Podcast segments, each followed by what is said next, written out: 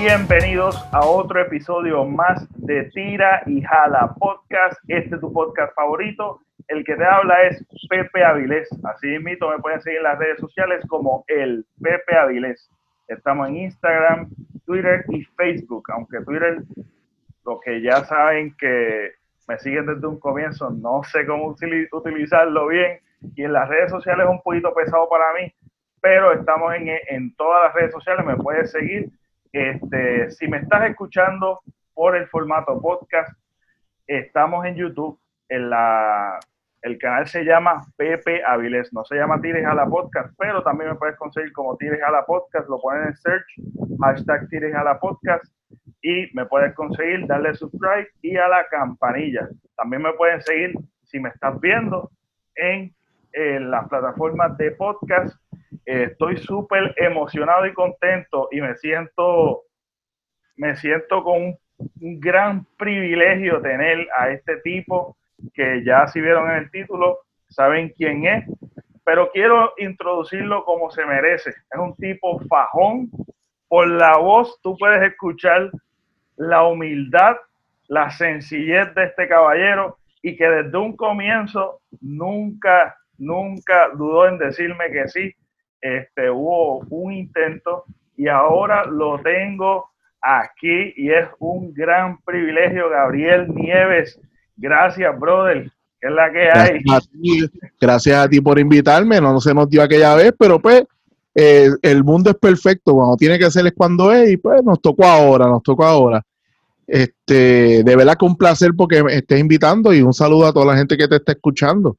Este, este, una de las cosas que que es bien particular es que eh, tú tienes, tú creaste una compañía, este, has, desde un comienzo, como lo que he escuchado mucho de ti, que la cual admiro mucho porque este, eres bastante emprendedor de hacer y crear este, y fajarte por lo tuyo, este, que no, no, no tienes esta mentalidad de empleado, siempre has querido como hacer algo distinto, eso te distingue. Y también una de las cosas que, me impresiona es la historia de GW5. Este, que, ahí, como que tiene, pusiste algo bien personal, pero escondido. Este, y entonces, ¿qué, ¿qué básicamente es lo que tú haces en GW5 y qué es lo que tú ofreces? Dale. Bueno, eh, me imagino que sabe, sabe lo del nombre porque has escuchado alguna otra vez que he hablado de lo, pero para la gente que escucha tu podcast, vamos a explicárselo, ¿verdad? Pues así, espérate, que, es lo que él está hablando ahí. Pues GW5 es el nombre de mi compañía, es una compañía de filmación y edición, eh, ya llevo sobre, en la industria llevo como veintipico de años, pero con la compañía llevo ya como 14 años. Este GW5 significa Gabriel Juan de los cinco muchachos que había que, alimentar. Este, antes que empiecen a decir, diablo, ese invitado tuyo no había televisión, este, la historia es más profunda que eso. Eh, mi esposa me lleva 11 años a mí, perdón, 10 años a mí, este, que no es algo común. Y en ese, en ese package, pues habían cinco muchachos. Yo cogí de, me metí de pecho y cogí eh, la, pues la, el, encargo de, llevar a esos muchachos y criarlos y llevarlos para adelante y así fue. Eh, GW5 era la manera que yo filmaba las tarjetas de Navidad para no poner los nombres de todo el mundo. Ponía Gabriel, la G de Gabriel, la W de Wanda y ponía el 5 de los cinco muchachos. Eh, siempre me gustó y cuando entonces tuve que abrir la compañía pues entendía que tenía un valor bastante profundo, como tú dijiste, era, una cuestión que si no me la preguntaban nadie sabía qué significaba, podía eh, significar un montón de cosas, pero a la misma vez eh, significaba el trabajo que yo le tenía que meter eh, semana tras semana para alimentar todas esas bocas, tú sabes, porque son mucha gente que tienen que comer y dependían de mí. Y de ahí es que nace GW5 el nombre. Eh, ¿De dónde nace GW5 la compañía? Eh, yo, llevo yo llevo muchos años trabajando en la industria, estuve trabajando haciendo comerciales, cine. La industria en un momento dado se, escocota y se llevan las producciones para Argentina, para Chile, y nos quedamos sin trabajo. Todo el que trabajaba en la industria prácticamente se quedó sin trabajo. Y pues me fui yo a trabajar para el Nuevo Día. Eh, una cuestión de supuestamente pasajera, le metí ocho años. Eh, y hasta, que dije, no, no, basta. Y ahí, y ahí bregabas, en Nuevo Día bregabas ahí en filmación también. Para nada, para nada, estaba en el departamento de ingeniería del Nuevo Día. O sea, para nada tenía que, que ver con lo que yo hacía, con lo que yo había estudiado. Eh, yo había estudiado unas clases de AutoCAD y por eso fue que empecé a entré haciendo planos y ese tipo de cosas. Este, y era para pa, pues, defenderme lo que la Chavi viene, cuando dice, no, eso ya mismo se pone. El punto es que no, que si yo no me ponía para mi número, pues me iba a quedar toda la vida y, y yo ya estaba, ya esos ocho años me estaban pesando bien duro, ya, ya, me, ya, ya me dolían. Y entonces decidí abrir una, una agencia de publicidad con unos socios. Estuvimos unos 3, 4 años, que se llama Maximum Digital Communication, eh, y cogimos muy buenas cuentas y qué sé yo. Pues las sociedades no siempre, eh, lo bueno, lo malo de las sociedades es que al principio son bien chéveres, ya después de un tiempo cada uno tiene una visión diferente de lo que quiere y ahí empiezan los roces, ese tipo de cosas y nos separamos. nos separamos un noviembre y estaba, medio molesto con la, con la, con la industria, ¿no? Y de, me voy a quitar. Y mi esposa me dijo, mira, Gabriel, tú vas a volver a trabajar en otro sitio como hiciste con el Nuevo Día y me vas a hacer la vida imposible a mí. Vas a llegar fogonado, no te va a gustar. Tírate por tu cuenta, tú sabes, tírate por tu cuenta. Y lo pensé y dije, pues, me dijo, si te tiras por tu cuenta, va a pasar esto. No le puedes echar la culpa a nadie de los fracasos ni tampoco de, de los triunfos, pero son tuyos. es tu responsabilidad full. Ahí no tienes break de, decir, no, que culpa aquel, que aquel no quiso, eres tú. Eh, pues, ella mismo me llamó una compañía que en aquel momento era el top en celulares, se llamaba Centennial, y me dijeron, mira Gabriel, nos enteramos que te fuiste por tu cuenta, yo no me he ido por mi cuenta, yo me fui, punto. Y me dice, si te vas a tirar, nos dejas saber porque queremos que entonces tú cotices el proyecto del año que viene. Pues le dije ahí, pues pasó la cuestión que te acabo de decir con mi esposa y pues decido eh, cotizar. Me llevo la, la cotización y, pero ¿qué pasa? Que eso fue en diciembre y esa, ese proyecto se daba en agosto del año que viene. O sea, eran un montón de meses que era como que, bueno, ya dijiste que empezaste con la compañía, Ahora mi pana, a echar para adelante, a buscar clientes, y así fue. fue uno de los muchachos que trabajaba en la otra compañía, la semana de que yo me fui, lo votaron y se fue conmigo. Se fue conmigo mano a mano y yo me tiraba a la calle a buscar clientes y él le editaba y grabamos entre los dos. Y así empezamos en un cuartito en, en mi casa, este, al lado de, la, de, de, mi cuarto hay como un pasillito cuarto de esto que parece media covacha. Nos fuimos para ahí, estuvimos ahí metiéndole mano hasta que, pues hoy en día, pues es lo que es GW5. Me encantaría saber, hermano, este, porque esto de, de filmación, cámara, producción, yo yo entré por accidente y cuando YouTube era YouTube, este, yo grabé con una cámara digital y me puse a bregar con Windows Movie Maker y empecé a hacer como bregar con, con, con, edición, ponerlo en negativo, ponerle water y hacer clic, aquel revoluce, hacer inventos ahí y ponerle música sin importar lo de copyright, porque ese, cuando empezó YouTube, el que sabe que subía contenido en YouTube, eh, a, veces se tardaba en que el copyright se llegaba, a veces estaba ahí por tiempo y era, era como era exacto. Y mano, me encantó, este, me encantó jugar con eso con mis panas.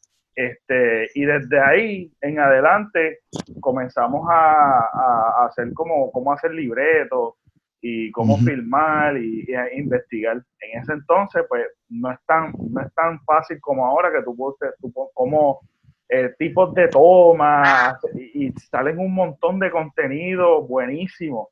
Este, pero en ese entonces, pues estábamos en la nuestra y eso de, de grabar y que qué programa es bueno, cómo grabar audio bueno. Ah, eso era un revolú, un proyecto de vida. Pues la cuestión es que por accidente entro con esto y... Ah, pero revolú. ¿Perdón? hasta para subirlo era un revolú, o sea, era, era un proyecto, era no era nada más grabarlo, era subirlo al. No, y había límite, y había límite también de tú subir, tú no podías subir una hora, eso, eso, eso, eso, eso no existía. ¿Sabes? Había muchos límites y muchas cosas, pero la cuestión es que yo por accidente entro con esto y, y comencé a colaborar con un montón de gente y comencé a trabajar backstage, realmente coger una cámara, cogí cursos por accidente también y empecé a meterle bien duro. Y una de las cosas que a mí me, encanta saber es el equipo que tú comenzaste, hermano. ¿Con qué tú comenzaste? ¿Qué fue lo primero? ¿Qué fue, qué fue el equipo primero? Yo sé que esto es algo que no todo el mundo le encanta, pero, hermano, este, el podcast básicamente es una curiosidad mía y lo comparto. No, no, no, no te preocupes. Eh, me río porque eh, con lo que yo empecé ya ni existe. Este, yo empecé, bueno, voy a, empecé yo como tú, ¿sabes? Todos empezamos por una curiosidad. Eh, en aquellos tiempos no era tan fácil ni tan barato las la cámaras de, de video. Y me acuerdo que vi una cámara en Mueblerías Berrío. y, mueblería de Río.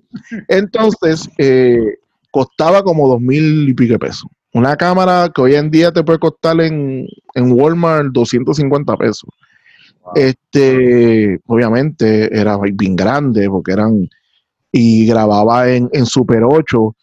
Eh, y yo pues trabajé, ahorré los chavos, me la compré y eso con eso fue que yo empecé a grabar. La diferencia de YouTube es que la gente veía tu proceso. tú tirabas eh, el, error, tú subías. Yo hacía lo mismo, lo que pasa es que no tienen una plataforma donde subirlo. O sea, yo grababa cosas, las editaba dándole stop de, de, de cassette a cassette y se las enseñaba a los panas, ¿sabes? Era, era un YouTube más, más low key, más que hacer. Este, y pues así practicaba con cassette. Así yo editaba. Yo, yo he editado de, yo he editado de todas maneras, yo, he editado lineal, he editado, en la universidad aprendí a, editar fílmico cortando como se hacía antes, la cinta, yo, yo he hecho todos los procesos de edición. Este, así fue que yo empecé de chamaco. ¿Qué pasa? Que a mí siempre me gustó esto y pues, mano, yo grababa de todo, yo todo el tiempo andaba con esa cámara y todo lo que yo veía yo lo grababa. Eh, obviamente, no tiene la, no hay, el, para empezar, tienes que tener un cassette para poder grabar. No es como ahora que con una tarjeta tú estás grabando ahí, baja y vuelve y la usa. Pues tú sabes, yo empecé con esa, con esa, con esa cámara, pero fue una cuestión como todo muchacho de YouTube, ¿sabes? La gente ahora habla a veces de YouTube y dice, ah, que estos chamaquitos inventando, todo el mundo lo hizo, lo que pasa es que en aquel momento no había una plataforma para subirlo. Si yo llego a tener una plataforma para subir todas las cosas que yo grabé y edité, yo las hubiera subido. Este, y la gente veía, pues, lo, ¿por qué? Porque YouTube ahora la gente lo ve, ya no es el, canal aquel donde la gente subía cosas, este, o videos de gatos. Este, no, eh, eh, YouTube era lo que siempre ha sido, único fue una plataforma que le dio la, la, oportunidad a que la gente ponga su trabajo. Y digo su trabajo porque no importa si tú eres un estudiante, un chamaquito que tiene una cámara y está jugando, conlleva un trabajo. ¿Sabe? La gente piensa que el trabajo es porque te pagan. No, el trabajo es porque tú dedicas un tiempo creativo, eh, un tiempo en horas de, para poder hacer lo que quieres hacer y eso conlleva un trabajo. Pues para contestarte tu pregunta, eh, yo empecé con esa cámara, luego de eso pues vi que me gustaba mucho lo que, lo, lo que pues, la cuestión de filmación y eso. Ahí se fue el préstamo eh, completo. El préstamo ahí, se, ahí se fueron, ahí se fueron, fueron, fueron dos mil y pico de pesos, muchachos. Y, pero aquella cámara todavía está en mi estudio. Si tú vas a mi estudio, yo, tengo, la historia mía en cámaras, en el pasillo, así cuando entras al estudio, yo tengo todas las cámaras que yo he tenido y está ahí, está ahí, obviamente no sirve, pero está ahí. Este, eh, era una, eh, era una Sony. Y, y pues empecé con la cámara como todo el mundo, tú sabes, la cuestión de, edición, te dije que empecé yo primero aprendiendo a, pulmón, luego pues cuando estoy en Sagrado, pues, tú, pues, empiezo a aprender que cuando yo estudié en Sagrado tú no tocabas cámara hasta un cuarto año. Ahora no, ahora empiezas a... Pero en mi tiempo tú empezabas en cuarto año, empezabas tú a, a, a coger una cámara. ¿Sabes? Que fue un proceso mucho más largo. La ventaja que tienen los muchachos hoy en día es que les es más accesible. O sea, ya pueden practicar desde que tienen la piquiña, ya pueden empezar a jugar y hacer, y hay mucho, mucho programa. ¿Sabes? La ventaja, ojalá yo hubiera tenido la ventaja que tienen hoy en día los muchachos en cuestión del equipo y, de, las oportunidades para, para exponer el trabajo. Por eso es que aparece tanta gente tan buena. ¿Sabe? Tanta gente. saber tu opinión, ahora que tú, tienes, tú estás hablando de eso, perdona que te interrumpa.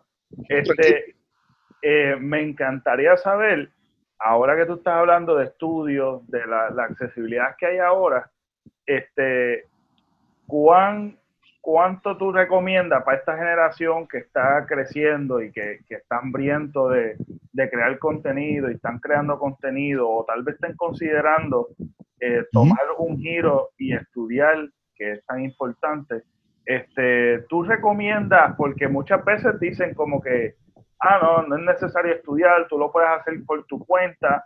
Eh, ¿Cuál es tu opinión en cuanto a tener un título, estudiar esto, este, no estudiarlo? Porque muchas veces ahora, ahora esta generación es como que critica mucho el no estudiar, el no hacer esto, que yo entiendo por dónde vienen, pero a la misma vez, a veces pues es necesario, pero pues tú que estás en este mundo, ah, tienes calle. Te voy a contestar esa pregunta y esa pregunta es bien válida, te voy a decir por qué. Este, ya no, ya, ya la cuestión de estudiar no es para que tú tengas un trabajo, no es para que te, es, es por cuestión de conocimiento. Yo sé que mucha gente dice, ah, pero yo cojo para de tutorial y qué sé yo, pero ¿qué sucede? En los tutorials y este tipo de cosas te dan la contestación a tu pregunta inmediata. Lo bueno de estudiar es para que conozcas la historia de lo que tú estás haciendo, de dónde viene. No creerte que porque tú empezaste un canal de YouTube, tú eres la última Coca-Cola del desierto. Y sucede mucho con los actores, sucede mucho con esta gente que monta un personaje, se pone un traje y se creen actores. No, eso conlleva un estudio, una preparación y no es porque ya, vuelvo y te digo, no es por la cuestión de, que necesitas el bachillerato, la maestría para conseguir un trabajo que va a ayudar, pero es para que tengas un conocimiento. Es importante estudiar para que tengas un conocimiento. No es lo mismo que de momento venga cualquier persona y te diga tal, tal, tal, tal cosa, y como tú nunca lo estudiaste, tú no sabes ni lo que te está diciendo. ¿Sabes? Entonces, no, no tienes el conocimiento de algo que a ti te gusta. Si a, ti te gusta algo, tú lo empiezas a estudiar, tú averiguas. Obviamente lo más fácil es meterse a YouTube y empezar a ver tutorial. Pero yo soy de las personas que recomienda que no soy de los que creo que para estudiar una profesión hay que estudiar 15 matemáticas, 20 español. yo creo, que, creo que los estudios tienen que ser más, más, más, más tipo cono, es más más hacia lo que, lo que realmente te gusta. Por eso es que está el dropado y toda la cuestión, porque a nadie le gusta coger español, o sea, no le gusta cogerlos en la elemental, ¿quién no quiere coger en, la universidad? Al menos que tú vayas a estudiar literatura o ese tipo de cosas. ¿Que debes saber redactar? Claro que sí. ¿Por qué? Porque tú, si tú te gustan los guiones, tú tienes que saber desarrollar un guion, pero que ese español vaya a esa dirección. Es correcto. No de Que, que, te eh, aprender sujeto y predicado y bla, bla, bla, y se queden porque tú tal vez no seas. más, más práctico, mano, porque en verdad es como que, ok, sí, sí, yo entiendo la, la matemática, es importante, perfecto, pero pónmelo de manera práctica, de que yo la pueda asociar con la vida real.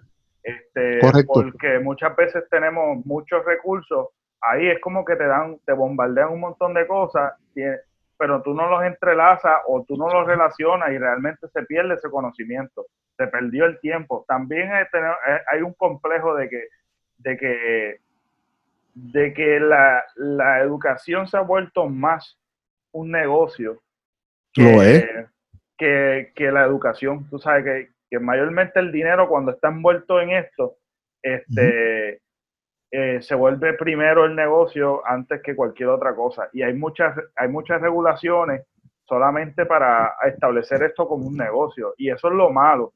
Pero y más que estamos, nuestra base, nuestra base y nuestra línea son los Estados Unidos. Si tú analizas la educación en otros países, al igual que la salud, muchos de esos países tienen la educación y la salud gratis. ¿Sabe? Eh, es, un, es, totalmente diferente la, plataforma. En Estados Unidos todo te cuesta miles de dólares. O sea, te forman para que, y otra cosa, es una formación para que seas empleado de, no emprendedor. ¿Sabe? Aquí no te enseñan a decirte, eh, ¿te gusta el cine y la televisión? No, para que tú seas tu propia compañía. No, no, te, no, para que trabajes en un sitio de edición y pues si quieres de momento pues querer hacer algo tuyo, vayas haciendo lo tuyo. No, te deben enseñar a tú decir, lo que yo quiero aprender esto porque yo quiero eventualmente montar mi compañía. Yo tenía un socio que cuando llegaban estudiantes siempre decía, no le enseñes mucho. Y yo, pero ¿por qué no? Porque van a querer montar lo suyo. Pero es que todo el mundo quiere montar lo suyo por lo regular. ¿Y cuál es, cuál es el problema con eso? No porque tengamos muchas personas haciendo lo mismo significa que, eh, que son tu competencia, lo son, pero cada cual tiene un feeling, un estilo diferente. Si tú, y vamos, si tú tienes 40 años y el muchacho que acaba de, acaba de entrar tiene 21, tú y él no son competencias porque tú mientras vas subiendo, él va subiendo, nunca van a estar a la misma edad y en, las mismas necesidades. El de veintipico va a estar pendiente a, hacer videos de reggaetón. A ti no te van a interesar, tú vas a querer hacer comerciales para Toyota. Sabes que, que, los niveles de interés son diferentes, entonces tienen, tienen esta estupidez en la mente de que, ah, no le enseñes, pues nos van a quitar el negocio. Pues entonces tú no tienes la seguridad de que tú eres bueno. Hay, partes de ahí. O sea, tú no tienes seguridad que eres una persona que eres buena. O sea, que tú lo que tú aprendiste, pues no puedes tener miedo. Si fuera así, estaría todo el mundo asustado porque que, que monta una panadería, ¿cuánta competencia tiene? Tiene 30 panaderías y muchas de esas son panaderías de gente que no sabe, igual que lo que tú estudias, va a aparecer gente que va a montar compañías que no saben lo que están haciendo. Pero ahí tú demuestras con otras cosas si tú eres mejor o eres la persona que deben contratar. No hay que tener miedo a la competencia, es una cuestión bien de la mente. ¿Sabes? la competencia ha existido siempre. De igual manera, no soy de los que pienso que le deben dar una, una este, medallita porque todo el mundo participó. No, en la vida tú tienes que enseñarte que la vida es dura y no siempre te van a pasar la mano. Tú tienes que echar para adelante y, y, y, tener errores. Y si te metes en esta profesión, van a, ver, van a ser siempre más no que sí. Y eso en cierta manera es bueno porque te, da un cuero duro. O sea, ya yo llego a esta edad y que ya yo voy a una, reunión y yo digo, ¿qué me puede pasar? Que me digan que no. Ay, bendito, se me han dicho que no 500 mil veces. O sea, eh, ya no hay miedo para el no. O sea, yo creo que eso es importante, la cuestión de saber por qué tú estudias. No, no estudies para tener un bachillerato y tener un diploma. Los míos yo no sé ni dónde están. O sea, yo no lo tengo ni pegado, yo no tengo ni pegado en la, en la puerta. O sea, que es, relativo, es relativo. Y este, el, me gustaría, obviamente, eh, me dijiste, tú editabas entre cassette y cassette, pero ¿qué programa así en los comienzos? Alguien que es bastante ignorante en esa área, que yo no, yo no tuve esa, esa parte de editar así, yo me acuerdo que mi primera computadora fue una Acer. Este, Y ahí, pues yo editaba todo. Y eso era bien lento. El rendering era bien lento. Ese tardaba un montón. Un proyecto de, de cinco minutos me podía tardar días. Este, por, porque tenía que esperar mucho. Entonces, quisiera saber qué programas así tú, te, early, en tu carrera. Para que tú, para que tú sepas el gap de eh, generacional que tú y yo tenemos, yo vine, yo vine a editar, de verdad editar, ya cuando tenía la agencia de publicidad y en Final Cut. Porque oh. antes de eso, porque antes de eso, eh, para poder editar, tú tienes que tener una sala más grande de lo que, del estudio donde yo estoy ahora, y te costaba 30, 40 mil pesos, ¿sabes? Tú tenías que trabajar en un sitio donde tuvieran ese equipo, no había manera de que tú lo pudieras comprar. O sea, tú no podías tener eso en tu casa, ¿sabes? Tú sabes, yo tengo una maquinita para editar, no, porque la máquina para editar era una pared. ¿Sabes? Era una pared y era, y si estaba grabando, era una pared, era como ir a Guapa en aquellos tiempos. Tú ibas a Guapa y veías las grabadoras y aquí tú veías entonces el panel con que empezaban eh, eh", y empezaba a correr esos videos para adelante. Así es que se editaba. Este, cuando uno vino a editar, fue en Final Cut, pero también lo mismo, los primeros Final Cut era una eternidad, aquellos render eran eternos, si el, trabajo era un trabajo de una hora, estabas tres días haciendo render, ¿sabes? Era heavy, te costaba un montón de chavo la memoria, este, si se escrachaba, se escrachaba, entonces para colmo, cuando terminabas, los canales en este en Puerto Rico tenían lo que usaban era Betacam, tú tienes que tener una máquina beta que costaba 15 mil billetes para que lo que tú habías hecho digital, pasarlo al beta. ¿Sabes? De que, de que después que tú te matas haciendo una cosa digital, la tenías que bajar de calidad para pasarle en el beta, que era un tape así de grande, para llevarlo a los canales. ¿Sabes? E, ese era el proceso cuando yo estaba trabajando los, y los inicios de esto. Era para nada yo te puedo decir esto y tú te lo puedes imaginar, porque obviamente tú lo que estás pensando siempre es en una computadora, en algo más, más pequeño más pequeño y es un poco una cuestión generacional. A mí me tocó, ya a mí me tocó todo este cambio, ¿sabes? A mí me tocó el cambio Desde hasta pues, hasta lo último que las betas desaparecieron, ya tú no, ya por ejemplo, yo le mando un comercial a Guapa, se lo, se lo, se lo envío por por WeTransfer o por cualquier tipo de estos servidores, pero yo tenía que ir literalmente a llevarle el beta. Después tuve la, la opción de llevarle el DVD, ¿sabes? Yo pasé todos esos procesos. Wow, qué brutal. ¿Sabes? Que, que en cuestión de, de generacional, pues es, un proceso mucho más largo y es una cuestión de que antes, lo que hoy en día se ve como que cualquiera puede montar un estudio en la casa, antes era imposible. ¿Sabes? Antes era imposible. Antes tú necesitabas billetes de verdad, por eso es que no había tanta gente haciéndolo. Inclusive, cuando yo empecé, la licencia de Final Cut eran dos mil pesos. ¿sabes? Tú tienes que dar dos mil pesos para nada más tener Final Cut. Hoy en día tú lo compras como un app de 350 pesos y ya tienes Final Cut. Ya te convertiste en otra compañía. Sí, así mismo es. Wow, wow. O sea que, tú, ya entiendo, ya entiendo porque tú eres tan tiki en el audio, en los videos. Es que es la calle que tú tienes, brother. La calle que tú tienes, más más el, porque lo que pasa es que también en esta generación, una de las cosas, y yo lo he escuchado mucho de gente que ha estudiado en esto, este, es que muchas veces estas plataformas como YouTube te exigen más cantidad que calidad. No, no es tanto, no es tanto la calidad, que la calidad es bien importante, es, y yo estoy totalmente de acuerdo, pero es cantidad versus calidad. Entonces, ¿cómo tú adaptas eso para tu compañía, para lo que tú estás haciendo también aparte? Este, ¿Cómo tú adaptas la calidad con la cantidad que exige? Porque ya esto sale la semana que viene y ya es viejo en un mes. Ya esto mm. es súper viejo porque es muy rápido, mano. Constantemente está exigiendo, exigiendo, exigiendo. Y el público ya está este, acostumbrado a, esa, a, estar acelerado. Uno no se da cuenta, pero Mira, nos hemos adaptado en eso. Eh, eh, es, eso es bien cómico porque cuando empezó todo esto en las redes sociales, en la industria que yo estoy, pues se habló mucho, ¿no? Pues pues por los fenómenos estos de que este muchachito con una cámara que compró, se la regaló la abuela, eh, es millonario, pues choca con una generación que tuvo que estudiar, fajarse, subir poco a poco.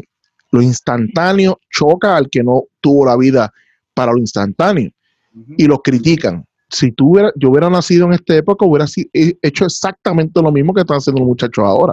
O la culpa no es de ellos, es una cuestión de tecnología y generaciones. Nosotros nos tocó una, pues como si cuando el que grababa, el que, el que oía música en una vitrola, ahora ve cómo se escucha música y quedaría bruto, pues si yo tenía que meter una aguja y la cuestión, ¿sabes? Es una cuestión de, de pero para contestar tu pregunta, eh, la cuestión de la calidad ya está en mi, ADN, yo no puedo hacer lo que, ay, fíjate que se chave y tíralo ahí como se vea.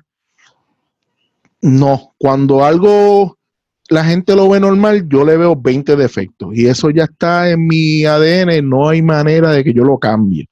Eh, yo trato de, de, que entonces la tecnología utilizarla para la velocidad de sacar el proyecto, no para la calidad.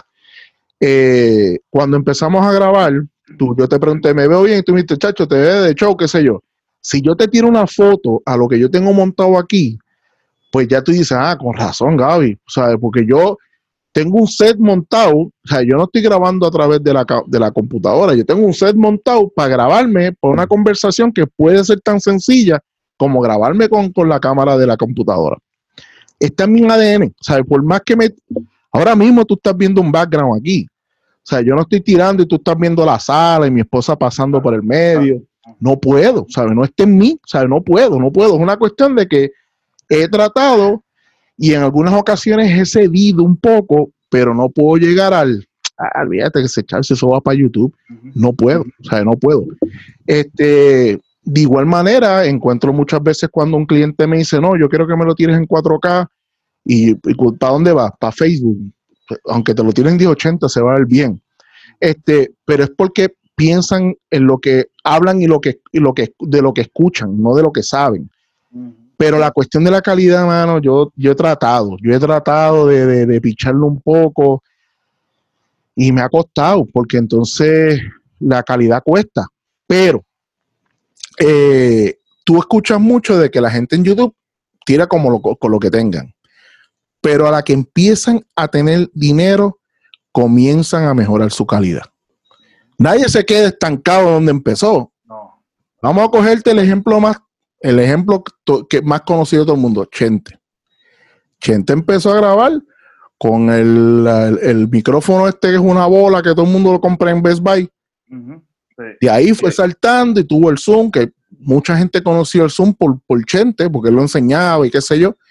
Algo que ya uno usaba porque uno no filma, pero él fue subiendo su calidad. Hace poco, eh, hace como seis meses o qué sé yo, más o menos vi que se compró unas cámaras nuevas.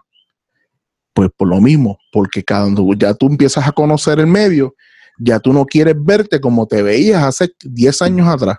O sea, ya tú quieres verte de, una, de otro, a otro nivel. Tú quieres que venga un cliente y diga, ah, pero que eso se ve bien, pues yo voy a, apoyar ese proyecto.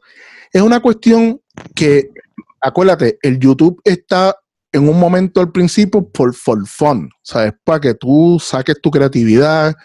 Hay gente que lo tiene ya con una mira más profesional, pero hay otros que están, pues mira, mano, si esto se pega, fine. Lo que sí es que no debe ser tu, tu, tu meta, es entrar a YouTube pensando, es para ser famoso, es para ser chavo, es, te vas a quitar, te vas a quitar, mi hermano, no. Nadie entra ahí y la pega de una, ¿sabe? Nadie. Nadie la pega de una. Es un proceso que la gente a veces piensa que es bien rápido porque de momento ven cuando la persona está pegada, pero no vio que antes que Chente, para seguir con el de Chente, Chente hizo Fronte, grabó, la gente le gustó, mató el personaje, tuvo un proceso. Y ese proceso la gente como que lo olvida, piensa que eso no existe, que esos procesos no existen. Y para todo el proceso, para todo. Claro, y, yo creo que se ha vuelto también en de qué manera, porque yo, por lo menos personalmente, yo es como que, ok, de, qué manera yo puedo hacer el contenido con la mejor calidad posible, más simple, buscando la, la simpleza. Es como que buscar la manera de setear las cosas de una manera este, por lo menos si tengo un background, hacer el background, ya tenerlo ahí, cuestión de cuando lo tenga en editaje, pam, monto todo, pa, pa, pa, pa, pico aquí, pico allá, o sea, es como cuestión de, de buscar las, las herramientas que yo necesito, ya tenerlas ahí seteadas, en cuestión de, de buscar la manera de montarlo todo y zumbarlo, y ahí es que tú vas viendo también el progreso, es como que pues tú trabajas con lo que tienes, y poquito a poco, cuando vayas creciendo, ver de qué manera yo lo puedo hacer estratégicamente de poder satisfacer la cantidad con la calidad que quiero subir. Correcto. Yo pienso que va, va de la mano, o sea, la, cuestión de la cantidad, eh, ya cuando tú tienes el, llegas al nivel de tener la calidad, tú vas a querer seguir haciendo la cantidad. Una vez yo le dije, me voy a quedar con este, este ejemplo porque es el que todo el mundo conoce. Una vez yo le dije a Chente, Chente, ahora eh, tú estás en un nivel que es más fácil hacerlo todo. Llegará el momento en que tú te pegues a un nivel que no puedes hacerlo todo. Tienes que empezar a soltar y confiar en gente. Eh, el, el delegar es difícil cuando tú eres el producto todo el tiempo, cuando tú estás acostumbrado a grabarte, editarte, hacer todo, tú eres bien free con tu producto y tienes miedo, pero llegas a un nivel que no físicamente no lo puedes hacer. Dándole un brinco a la historia, tiempo después nos volvimos a ver en, en algún no sé en dónde y hablamos y dice, diablo Gaby, me acuerdo cuando tú me diste esto, ya yo estoy en ese nivel. Y yo, pues, es que eso es parte de la evolución. O sea, eso, eso es parte de que tu proceso va, va logrando triunfo. Porque si te quedaste igual es pues que no ha habido ningún cambio.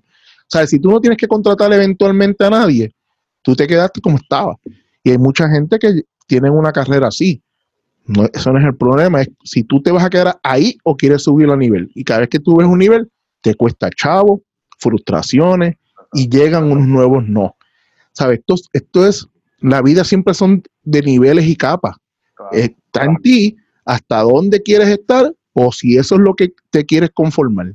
Sí, chévere, si hasta ahí tú quieres llegar, fine. Nadie te está diciendo que eso está mal porque eso es otro error. No todo el mundo nació para, para construir un edificio. Otros nacieron para vivir en el edificio. Punto y se acabó. Tú sabes, y eso es válido. ¿sabes? Eso no quita a nadie por persona. Eso es sociedad. No te hace más, no te hace menos. Tú sabes, es que todos hacemos una función distinta como el mismo cuerpo el mejor ejemplo es el cuerpo de uno. Todos, no todos pueden ser, no todos pueden ser cabeza, tú sabes. eh, ese, hermano, es que así es. Y si tú lo analizas así y no te pones falsas metas, ¿sabes? No te, eh, yo siempre le digo cuando la gente me pregunta lo mismo, mi negocio es un negocio que la gente pregunta mucho de cómo entrar, cómo hacerlo, eh, vale la pena, se hace chavo, muchas preguntas. Y una de las cosas que yo le digo a todo el mundo es siempre, si tú te vas a meter esto, pon pequeños escalones, ¿sabes? Que tú logres pequeños. Por ejemplo, últimamente me preguntan mucho sobre los podcasts. Cuando tú empiezas un podcast, tú no puedes ponerte como meta que te escuchen dos mil personas, ¿sabes? No te pongas esa meta porque te vas a frustrar. ¿Sabes? Tú tienes que empezar a trabajarlo y esto es una cuestión de tiempo. Es tanto así, no quiero que la gente piense, ah, es joven, ya le dijiste eso porque es joven. No. Yo estoy haciendo eh, eh, el podcast de Gerard Luis Uset, que son dos veteranos actores. Te está adelantando, pero te estoy dejando porque en verdad tengo muchas preguntas, porque yo sé que lo que quiero es que vamos a, introducir por lo menos ya este tema. Este, eh, que tú estás en tu compañía, que es GW5, también tienes Hablando Pop, Hablando Pop y Hablando 24 Fin, que es el primero, Hablando Pop, y ahora eres este director, ¿verdad? Director, este dirige. El overall, el overall, el overall. Exacto. Pues, el todo, el todo de lo que es, que nos permite escuchar, hermano, el palo de lo que es, es lo que es yo, te, yo te seguía desde antes y yo no sé qué entrevista fue que me hizo llegar a ti. Creo que fue este, creo que fue el de, no sé si fue con Maicia que te entrevistó o tú entrevistaste a, no, no me acuerdo, fue por ahí, fue por ahí. Fue por ahí. Fue por ahí y me jugué. Entonces, me gustó mucho y entonces buscaba primero los artistas que me gustaban. Después la, la, genial idea de, de, hablando pop, a mí me, me, fascina la combinación de Sly. Tú eres como el balance y Sly es el garete. Este, eh, esa combinación está genial. Este, y también Gerardo y Susé, que tú estás, este, que estás ahí en lo técnico. La producción, sí, sí, la producción en lo que es lo técnico también esa combinación está genial, eso está espectacular, hermano. Y, Todos tienen buenas historias. Si tienes tiempo, de cada proyecto tiene su historia. Sí, mano. Entonces, la cuestión es que eh, antes de, de brincar lo de los podcasts, antes de brincar los podcasts, quería, quería saber eh, lo de, de, de GW5. Este, quería saber por qué o, o qué, qué, Ah, ¿has pensado cómo grabar en los backstage y la, lo que sucede alrededor antes en la producción o antes de la producción? A mí me encanta ese contenido, brother. Yo como fan de lo que tú haces, me encantaría ver ese insight de, de las cosas. Yo soy, a mí siempre me ha gustado, yo no sé, en las películas, ver cómo ver como que behind the scenes. Behind the scenes, sí, siempre. Y, ver como que todo, todas esas cositas alrededor. Yo soy súper fanático de eso. Y yo se lo pregunté a Jeffrey Rivera, eh, que me gustaría saber como que las cosas de, de atrás, lo, todo, todo lo que está alrededor. Porque siendo fan, también me gusta ver ese, ese insight, porque muchas veces la gente no se da cuenta lo trabajoso que es el antes, el durante y el después. Son todos procesos bien tediosos. Tú lo haces solo. Este, y eso es, eso nos distingue y distingue a muchos artistas que tienen que ser multifacéticos. Sé que me estoy yendo a un viaje, pero para que no, me lo veas, ¿por qué, por, por qué mi pregunta? Es, este, ¿Nunca has pensado como que hacer ese tipo de contenido? Mira, este, si tú buscas en la página mía de YouTube, busca un poco más para abajo, eh, vas a encontrar un playlist que se llama Trabajando con Gaby. Eh, Trabajando con Gaby era un blog en el cual yo me grababa en los trabajos. Eh, ¿Qué sucedió con eso? creo que lo tuve hasta, hasta María, hasta un poquito después de María. A mí me encanta hacer eso. Eh, y me puse hasta reglas. Me voy a grabar con el celular, nada de grabarme con cámaras caras, no me voy, me puse reglas de que así iba a ser el blog. Eh, ¿Qué sucedía con el blog? Era que me olvidaba de que tenía que grabar. Ese es el problema. Que si llegaba, por ejemplo, a Bellas Artes a montar eh, un green screen porque íbamos a grabar ahí a los actores, se me olvidaba, ¿sabes? Entonces, ah, tenía que grabar esto para... Y me pasó tanto que, de momento también me encontraba que me estaba dando un poco de estrés, porque a veces cuando tenía mucho, mucho material de eso, me daba estrés de que no lo había sacado, de que no lo había editado. Y es algo que yo le digo a los clientes y no lo estaba yo asumiendo, porque muchos clientes me traen un proyecto y me dicen, ¿para qué todo lo quiero para ahora? Yo digo, nadie sabe cuándo tú lo vas a sacar. O sea, no hay prisa. O sea, esa prisa te la estás poniendo en la mente tú, porque nadie está en la casa. Ah, yo quiero ver el video de Juan, porque nadie sabe quién es Juan. ¿Sabes? Tú hasta que no lo sacas, la gente no se entera de que lo saque. Y de igual manera pasa para cualquier eh, profesional, ¿sabes? No saben con lo que tú vienes porque nadie lo ha visto y no están eh, eh, en, la, en la producción contigo. Pues me estaba dando un poco de estrés la cuestión de sacar esos blogs pero era por eso, porque mucha gente me escribía y me decía, contra Gaby, yo quiero, me, gustaría ver lo que está pasando detrás de las cámaras, lo que, pero lo tuve que parar porque me estaba dando mucho estrés el mantenerlo vivo y bloguear no es fácil. La gente dice, ah, no, bloguea, bloguea pero si soy con la cámara, dale, mete mano, mete mano y, y sé responsable, porque entonces yo tengo la vieja escuela de que a mí me, me gusta sacar las cosas responsablemente a las que las empiezo. Me da un estrés increíble. hay gente que sube contenido y puede estar tres semanas y chilling, no, no tiene ningún problema. A mí eso me come el cerebro. ¿sabe? Yo pensar que hay gente que hoy en día es peor porque hoy en día me lo hacen saber. Yo en algún momento, en esos momentos pensaba en gente, mira, aunque sean 15 gatos, ven esto y son 15 gatos que tal vez están esperando esto y me daba estrés. Ahora esos 15 gatos me escriben. mira, Gaby, ¿qué, pasó? Este, ¿sabe qué peor? Pues esa es la razón por la cual no continué con ese proyecto. Me gusta mucho y todo el tiempo estoy, coño, debería sacarlo, coño, debería sacar. Acá rato estoy con eso y cada cierto tiempo alguien me aparece y me dice, mira, ay, ¿por qué tú no vuelves otra vez? Y es por eso. Yo, yo, mira, mira, yo, yo escuché que, que tú dijiste eso de que te causaba estrés y el blog en una entrevista, pero yo personalmente yo lo traigo porque pues nada, para hablar de esto, porque me encanta y me fascina. Pues yo, personalmente, yo como a mí me gusta, yo lo que hice fue, yo dije, mira, yo no sé qué idea en un futuro yo pueda tener. Pues entonces, este, ahora mismo, pues yo tengo un nicho y hay personas que me escuchan, etcétera, etcétera. Pero yo no sé en qué dirección va y en realidad yo no estoy pensando en eso, en el resultado, yo estoy haciendo, ¿me entiendes? Yo estoy creando.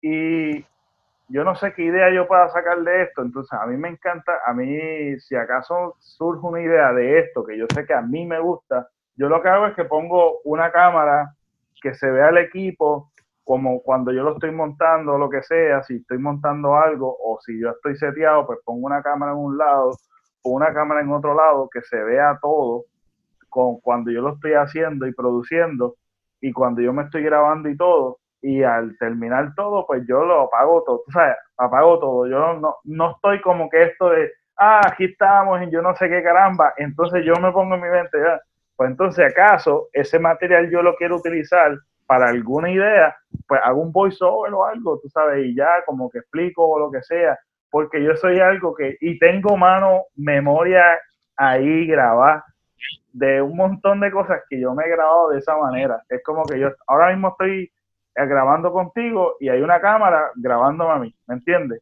De esa manera. y, cuando, y cuando me monto y monto las cosas y todo. Pero nada, eso era una pregunta para mí porque es que me, fascina eso. No, no, y, es válida porque no es, la, no, es la primera persona que tiene la curiosidad. Lo, que, lo malo con, con este tipo de cosas es, es cuando tienes volumen. O sea, cuando tú no tienes volumen, pues no hay problema porque tú tienes la mente para, ok, déjame poner esto aquí, déjame grabarme, porque lo hacía. Pero cuando entonces tú tienes volumen, y en este negocio hay meses de bien poco volumen y meses de mucho volumen. Eh, pues como ahora que yo siempre estoy sufriendo porque este era mi momento de mucho volumen y el coronavirus me vino a joder el negocio. Este, porque eh, es momento en que yo tenía mucho trabajo, ¿sabes? Yo tenía eh, estoy grabando aquí algo con un crew mientras yo tengo otra gente haciendo otra cosa, en la oficina hay que editar, ¿sabes? Tienes muchas cosas y ahí es que entonces se complica. Cuando no tienes tanto revolú, pues tienes break para tus cosas. Acuérdate que número dos en el, en el aspecto de esto es que ninguna de esas cosas te dejan dinero. Y mucha de la gente que hace contenido, tu fuente de ingreso no es lo que hacen en el contenido eh, trabajan en otro lado y por las noches le meten a esto, los fines de semana. Yo vivo de este contenido. O sea, yo vivo de hacer filmación, edición. Y a veces hay una firma y edita mayormente comercial, comercial, son cosas comerciales. Este, mucha cosa corporativa y entonces es que, que muchas veces no son las cosas que más te gusta hacer, pero son las más dinero que te deja para tú entonces jugar y comprarte cosas para hacer las cosas que te gustan. Entonces, es duro cuando tú tienes que sacar un proyecto y sabes que tienes que sentarte ahí. Por ejemplo, mira, un ejemplo bien básico. A mí mucha gente me dice, Gallo, ¿por qué tú no haces boda? Yo lo traté, yo lo traté. O sea, Dios sabe que yo lo traté. Pero cada vez que yo me sentaba, yo decía, Dios santo, tú un mojón. Esto esto esto es tan cheesy entonces tú tienes que hacer cosas bien cheesy, bien, bien charras, porque los más charros lo que a las novias les gusta. Entonces, mano, era, era como, era como perdonar un cuerno, ¿sabes? Era una cuestión de que lo perdonaste, pero cada vez que le des la cara y te enfocó, lo primero que saca es que tuvo una chilla. Este, pues así, mano, era una cuestión de que me sentaba ahí y tal y era como, ay, Dios mío. Entonces después sentarme con gente que no sabe para nada lo que estamos hablando y a decirme estupideces como si supieran porque te están dando un cheque. Mano, no pude, no pude. Dije, mano, cuando a mí me vean haciendo bodas de nuevo, es que mi negocio se escocotó full. Y pues, yo no quiero trabajar en una oficina, pues voy a hacer bodas. Pero, brother, ¿sabes? Me es bien duro y, así pasa con lo corporativo. Lo corporativo siempre tiene como una, otro lado más interesante, pero me han tocado proyectos que estoy rogando que lo, acabarlo para terminar, para, salir de eso, para que salga de mi vida. Este, a la misma vez quiero que me paguen ese cheque. Que es duro, mano. Llega un momento dado que tú tienes que, que esa chulería que uno tiene cuando está empezando, es compartida con profesionalismo, con eh, responsabilidad, con lo que yo quisiera hacer. Entonces, cuando tú miras y dices, ok, ¿cuál me está pagando más? Mierda, me está pagando más esta, que es la, que es la de responsabilidad y la que la que yo quiero hacer. este, y ahí pues que viene la cuestión de pensar qué hacer y qué no hacer y saber también cuando algo te está trayendo problemas, como era lo del blog, que me estaba dando demasiado estrés, eh, es verdad, es verdad, tienes razón. Yo creo que está fun. Yo, creo que sea fun. a lot on the plate, como dicen los americanos. Yo, tienes muchas cosas, mano, ahí, la familia, tú sabes, todo lo que compone la, compañía te deja saber lo mucho, mucho trabajo que tú tienes. Desde el nombre hasta, hasta, todo el trabajo que tienes. Ya, ya, hermano, ya tú lo, ya lo entendiste, ya entendiste. Lo, digo con mucho respeto, obviamente. No, no, no, y es verdad, y es verdad, y la gente no, mucha gente empieza esto sin entender que no es tú, tú llegar a tener clientes, mantenerte 10, 14, 15 años haciendo esto. Porque cuando tú estás joven, tú le estás metiendo a todo, pero después tú empiezas a ver que tú sigue, te sigue gustando esto, tú no eres la primera opción porque ya no tienes la edad que tenías antes, no tienes la fuerza para estar amaneciéndote hasta las 4 de la mañana editando. O sea, hay unos cambios normales, tú sabes, no hay unos cambios de vida que, que la gente no sabe que tú tienes que construir a largo plazo. No es una cuestión, no es una carrera para, ah, hice par de cositas y hice par de, ah, mira, me tiré una foto con Daddy Yankee porque hice un video y ya, ya lograste algo. No, no. La idea es que tienes que tratar de seguir ahí para el próximo, vamos a quedarnos con la música, para el próximo reggaetonero, pues ahora es, pues ese va a ser video. Y entonces, ¿qué pasa? Esto es una, es una industria bien competitiva, o sea, y cada cierto tiempo sale gente nueva haciendo cosas que, con, que concentrarse porque también generacionalmente se sientan y ya, ya tienen unos chips ahí montados de que se aprenden esos programas en la y te hacen una película en la casa, tú sabes. Entonces es duro, es duro competir con ese mercado. Y, fíjate, en esto, que ahora que estás hablando de la, de la industria de la música y de tu negocio y de ser emprendedor, es, es bien particular. Y una de las cosas que tú constantemente estás hablando es la consistencia. Y eso te distingue mucho, tanto en todos los trabajos que podemos ver nosotros. Tal vez hay cosas que no vemos, que tú estás trabajando, pero se, te distingue, tú sabes, se te distingue, se te sale por los poros. El hecho de que eres con bien consistente, persistente en, tu trabajo. Entonces, eh, una cosa es la incertidumbre en los negocios. Este, sé que a María te afectó mucho, sé que has tenido negocio, este, el negocio que tienes ahora, eh, el, podcast también, es que tienes muchas cosas y te, te has mantenido eh, todavía metiendo mano. Ahora que estamos con, con después de María fue, eh, María fue un evento, ahora tenemos lo del coronavirus. ¿En qué te, mano, dime qué, qué, te ha afectado en esto? ¿Cómo ha cambiado esto? todo, porque para, darte entonces e, este forward al 2020, eh, los struggles de mi, de, mi negocio siempre están, no importa lo que pase. Ahora te lo voy a poner en la perspectiva de dueño de un negocio como este. Esa semana, antes de, que cerraran todo, nos, nos, dijeran quédense en su casa, eh, lo dije ahorita, yo acababa de hacer una inversión en un equipo porque lo necesitaba para esa actividad X. El equipo me llegó jueves, había invertido 3.800 pesos. para que lo veas en número. Porque yo sé que en números pues afecta más. Llegó jueves, eh, perdón, llegó miércoles todo el equipo que necesitaba adicional para eso. El jueves me, me llamaron y me dijeron, se cancela el evento y, se, y eh, fue el primero de ocho. O ese entre jueves y sábado, a mí me cancelaron ocho proyectos. Son ocho proyectos que tú no sabes si vuelven o cuándo regresan. Te encierran, porque te dicen quédate en tu casa, ¿sabes? Porque lo, he dicho en todos lados, es bien fácil tú con cuatro millones de pesos decir quédate en tu casa, no, no salga. Este, pero entonces tú tienes que bregar con lo que tú tienes ahorrado, con lo que te quedaba por facturar Cuando eso se acaba, ¿qué tú haces ahora? Y ahí yo estoy en esa etapa. O sea, yo con lo que tengo y he tratado de mantener siempre unos, unos ahorros porque uno conoce el negocio. Pero vamos a poner que el próximo lunes nos dicen, ya estamos, ya pueden estar en la calle. Tú sales y empiezas a trabajar en tu, en tu trabajo regular y probablemente esa quincena vuelvas a cobrar.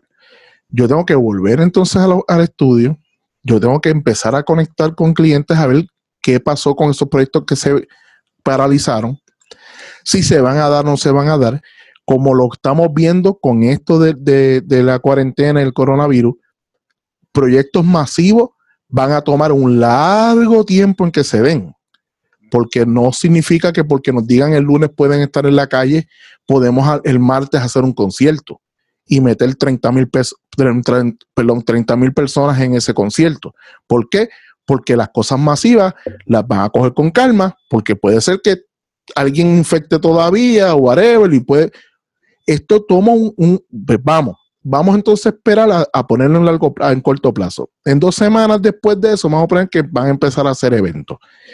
Yo tengo que empezar otra vez, desde cero, a cotizar, a que me lo den, a grabarlo, luego de grabarlo, a editarlo, entregarlo y esperar entonces 30 o 60 días a que a mí me den un cheque. ¿Sabe? Ese es mi negocio. Por eso es que a veces la gente me dice, Gaby, tú, pues como yo estoy. Pero pues, obviamente, de nuevo es otra María. Es como que, porque la gente, ¿sabes? No es fácil cuando tú trabajas por tu cuenta y, eso que yo subcontrato empleados, yo no tengo empleados todo el tiempo en, el, estudio, porque si no me ahorco, ¿sabes? Es una cuestión, ¿sabes? No se puede tener empleados full todo el tiempo, una responsabilidad. O sea, ahora mismo yo estaría loco sabiendo que hay gente que depende de mí para comer, ¿sabes? Es, mucho la responsabilidad. Por eso es que este negocio es un negocio bien chabón y a uno y es más sensible cuando la gente te habla como si esto fuera, ah, si eso hay gente que me llama y dice, Gaby, pero edítame eso, si eso, eso. Yo no hago esto por vacilar. Este, cada vez que yo me siento a editar, yo necesito que esa edición me, dé algo, me dé, me dé o una satisfacción personal o que me deje dinero. ¿Sabes? Esto es un negocio. ¿Sabes? Y, a veces la gente no entiende eso, a veces la gente cree que uno se... Es bien difícil, hermano, que está en la mentalidad del, yo no sé si en, otra, en otros países pasa, pero la mentalidad del boricua, si tú estás trabajando por tu, tu forma, ya sea haciendo cosas, haciendo este catering, ya haciendo filmando, haciendo fotos, este, haciendo lo que sea, tú, le, tú le cotizas y es como que, diablo, pero qué caro. Mano, pero hazlo tú, mano. Tú sabes el proceso. Tú cotizas tus horas también o tú cotizas por trabajo. Bueno, llegó un momento, o sea, yo tuve que hacer, no, no, tranquilo, yo eh, entiendo la, la, la, pregunta. Eh, yo tuve que ajustarme, porque este es un negocio que, vamos, vamos a ponértelo con cosas más, más, más, más entendibles. Yo tuve en un momento en la industria que un proyecto, eh, nada más por cotizarlo y, estar en preproducción, ya tú le metías 1.500 pesos a llegar de momento a, algo que 1.500 pesos el proyecto entero, ¿sabes? Este, esto ha tenido su cambio total, ¿sabes? Yo conozco un montón de gente que tiraba fotos para los tiempos que había dinero, que se estaba haciendo buenos chavos, que te cobraban eh, mil pesos por la prueba de fotos, que no son las fotos que tú puedes usar, son las pruebas de fotos. Después entonces eran 1.500 pesos, 2.000 pesos por la foto que tú querías, porque sabían que esa foto iba por una revista, que esa revista iba a tener una tira de 50.000 ejemplares, y ¿sabes? tú ibas a sacarle el jugo. A, ahora tú le tiras la, una foto y dices que le vas a... No, no, tú quieres la tarjeta entera. Tú quieres 300 fotos y no ven el alcance. Entonces tú le preguntas, ¿y para qué es esa foto? No, no, esto es para. Y después tú la ves en un billboard sabe que no, ya, ya se perdió el valor a dónde tu trabajo va. Ya se ve como con una foto y yo hago lo que me da la gana con la foto, porque ya todo esto cambió. Entonces, a mí siempre me preocupa los muchachos que están hoy en día metiéndola a esto, pensando de que esto es un mundo libre. sí, dale, empieza, cuando tengas un muchacho y tengas que alimentarlo, vamos a ver si piensas que el mundo es libre y vamos a tirarlo, que el contenido es para el mundo, no hay que cobrarlo. Vas a tener que trabajar en otra cosa y darle contenido para el mundo. ¿Sabes? Que es un problema. ¿Sabes? La cuestión de la creatividad y tirar cosas es un problema porque la gente piensa que tú vives de ella y no siempre vives de ella. Ahí es que está el problema, tú sabes. Wow. Es heavy, es heavy. De verdad que admiro mucho, hermano. Te admiro un montón, brother. Yo siempre digo que si yo doy unas cuantas charlas en la universidad, se quita la mitad de la matrícula. Sí, bien brutal, brother. Y yo creo que es hasta necesario. Porque, ¿verdad? Tú tienes que estar dispuesto, brother. Tú tienes que estar dispuesto. Y yo creo que cada negocio este, tiene su reto, mano. Y yo creo que gente como tú debería estar en esa, en esa, a veces por la amistad o lo que sea, que están y empiezan a hablar filosofía y a comerte el cerebro con el negocio. Yo creo que el mejor, la mejor persona que te pueda orientar para ver si esto verdaderamente te gusta es, personas como tú que tienen esta calle. Y, mano, ¿cuál es, ¿cuál es? Yo sé que el secreto es alimentarte, bro. Yo sé que el secreto de la consistencia es alimentarte pero algo que tú nos puedas decir, que tú has aprendido de, ser consistente, de qué, qué, trucos tú te mantienes, porque vamos, somos seres humanos, las emociones llegan, las frustraciones llegan, uno quiere quitarse, este, te ha sucedido. Todo el tiempo. Cuéntame, cuéntame, este, ese ah, proceso. Eh, si nos vamos por la, lo que la, la gente conoce hoy en día mío de los podcasts, por ejemplo, eh, en cuestión desde que yo empecé a hacer podcast, yo he querido quitarme fácil 10 veces. Este, porque tú llegas a un momento y dices, ok, ¿por qué yo hago esto? Este, vamos, me voy por eso porque no es uno que te deja dinero y mucha gente puede sentirse identificado. Ok, yo hago esto porque quiero hacerlo. Pero después empieza la cuestión de que sientes que tienes que subirlo toda la semana. Eh, después viene tres zánganos y te dicen, ah, es una mierda, que es cierto, como, dale, si tú eres tan bravo, hazlo tú. Este, y, em, entonces tienes que empezar a aguantar una presión cuando empieza a, la gente a conocerte, adicional al de, lo estoy haciendo porque quiero. Eh, mano, er, lo dijiste ahorita, uno es un ser humano, tú sabes, y hay días que uno se levanta bien pompeado y otros días que no quiero hacer nada. Yo aprendí hacerme una estructura. Cuando yo, en los momentos que yo iba escalonando, que donde yo tengo el estudio ahora mismo, y estoy obviamente estoy en mi casa, este estudio, aquí yo estuve haciendo, yo tuve el GW5 aquí ocho años. En este mismo cuarto lo trabajaba corporativamente hablando. Pero ¿qué sucede? Voy a hablar para que entiendas la estructura. Yo llevaba a mi esposa al trabajo, regresaba, yo fácilmente podía desayunar y sentarme ahí en boxer y en, chancletas a editar. No, yo veía, me bañaba, me vestía como si fuera a salir y me sentaba a trabajar, estando en mi casa, para yo sentir que había una estructura. Entonces, eh, eso es una cuestión, una cuestión mental, porque entonces empiezas a trabajar con la, con la mente de que tú, a la que pasaba esa puerta, estaba entrando a mi estudio de, trabajo. No estaba entrando a un cuarto de mi casa, estaba entrando al estudio. Mi, mi estudio, que prácticamente está bastante parecido a lo que siempre ha sido, menos computadoras porque las tengo allá. Tú entras y te da otra vibra porque los colores son diferentes, el piso es diferente, todo es diferente. ¿sabes? No es lo mismo de mi casa ni los colores que están en los pasillos y los otros cuartos es el mismo de aquí. Y es para dividir. ¿Sabes? Si tú no creas una estructura a tu trabajo, tú no vas a saber cuándo estás haciendo las cosas porque quieres hacerlas cuándo las tienes que hacer. ¿Sabes? Tu, tu mente se confunde. Puedes decirme, ay, Gaby, es una estupidez. Trátalo. Trato de dividir unas cosas y va a funcionar. De igual manera, cuando yo me mudé para el estudio, llegué a otro nivel que yo estaba pecando por muchos años era el de soltar. Ok, hasta aquí llegué, me fui para mi casa, me llama un cliente, no, mira que necesito, ah, pues yo mañana cuando vaya al estudio lo hago.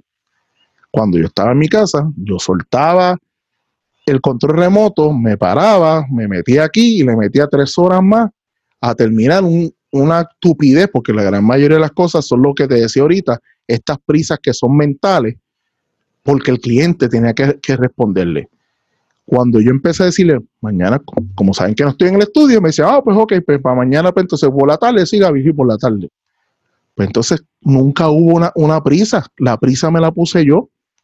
Sí, hay proyectos que tienen un deadline y tú sabes que tienes que meterle porque mañana a las 8 de la mañana va a estar.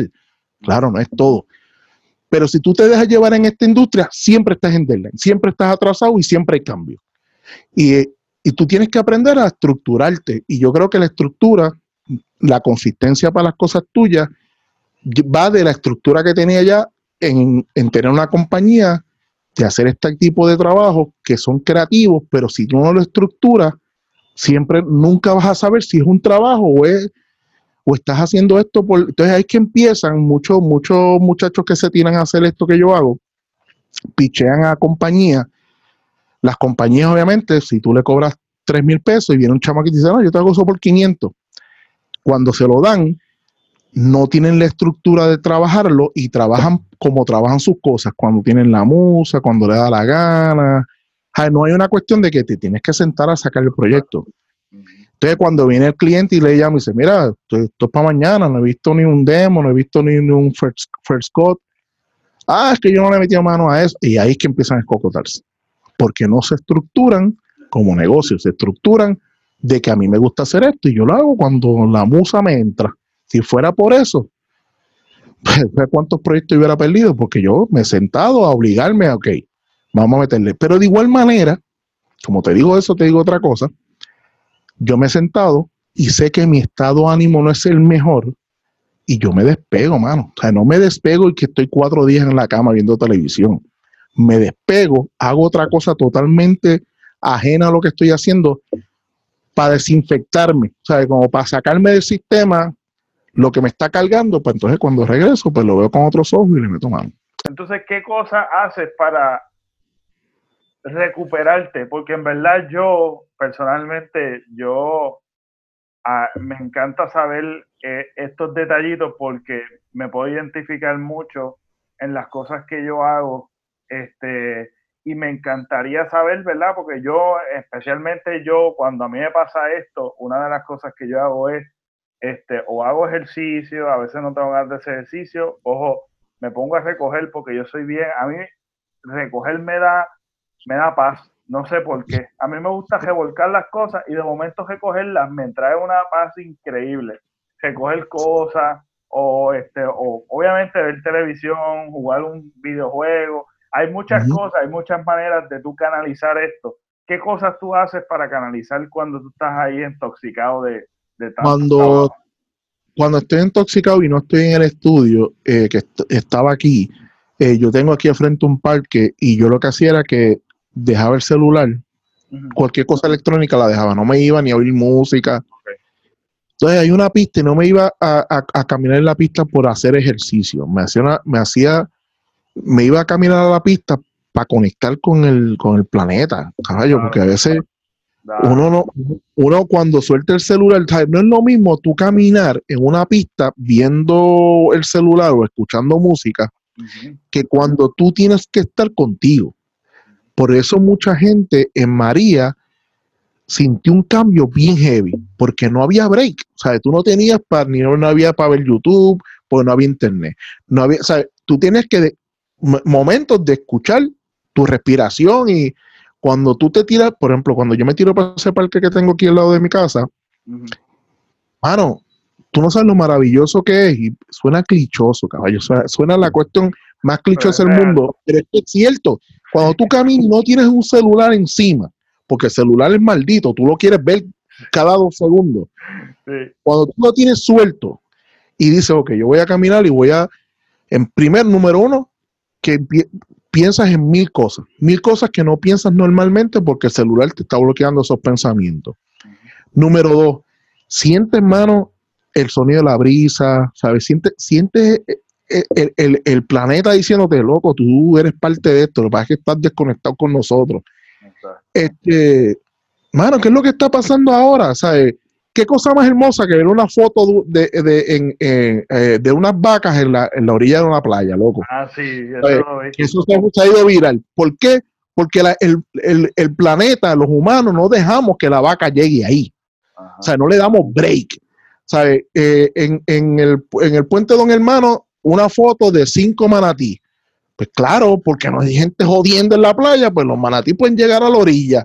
¿Sabes? Este tipo de cosas, cuando tú te desconectas de todo lo que tú entiendes que no te puedes desconectar, e, el punto es desconectarse, ¿sabes? desconectarte un poco de la cuestión tecnológica y conectarme un poco, suena filosófico, pero esa es la manera en que yo me doy un poquito de shutdown y le doy un, un reboot a, al sistema. Y yo creo que eso, eso es, es, muchos de los clichés, brother, es que, que son muchos de los clichés que son realidad. Lo que pasa es que se vuelven un cliché, pero es claro. real, hermano, desconectarse, apagarlo. A mí me da ansiedad las notificaciones.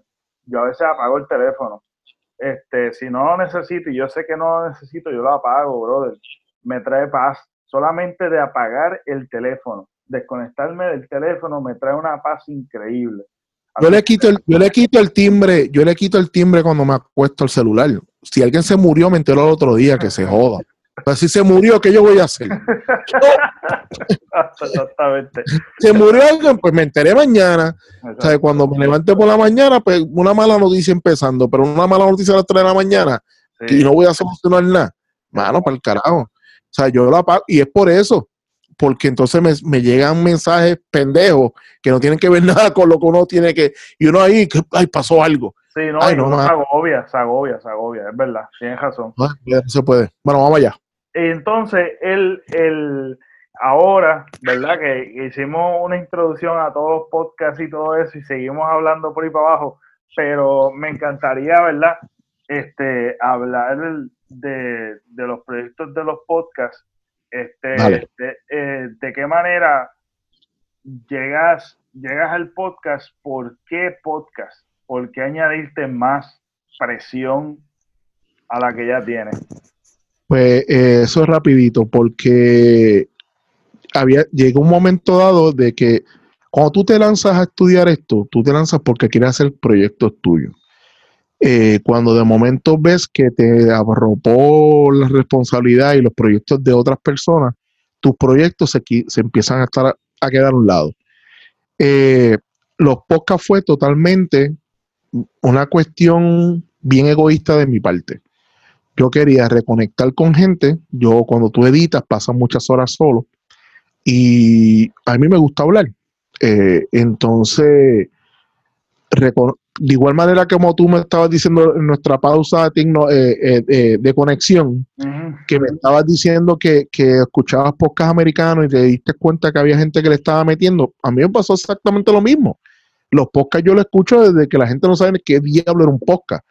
Entonces cuando uh -huh. me doy cuenta de que aquí estaban haciendo contenido, yo dije, coño, yo tengo todo ese equipo en casa.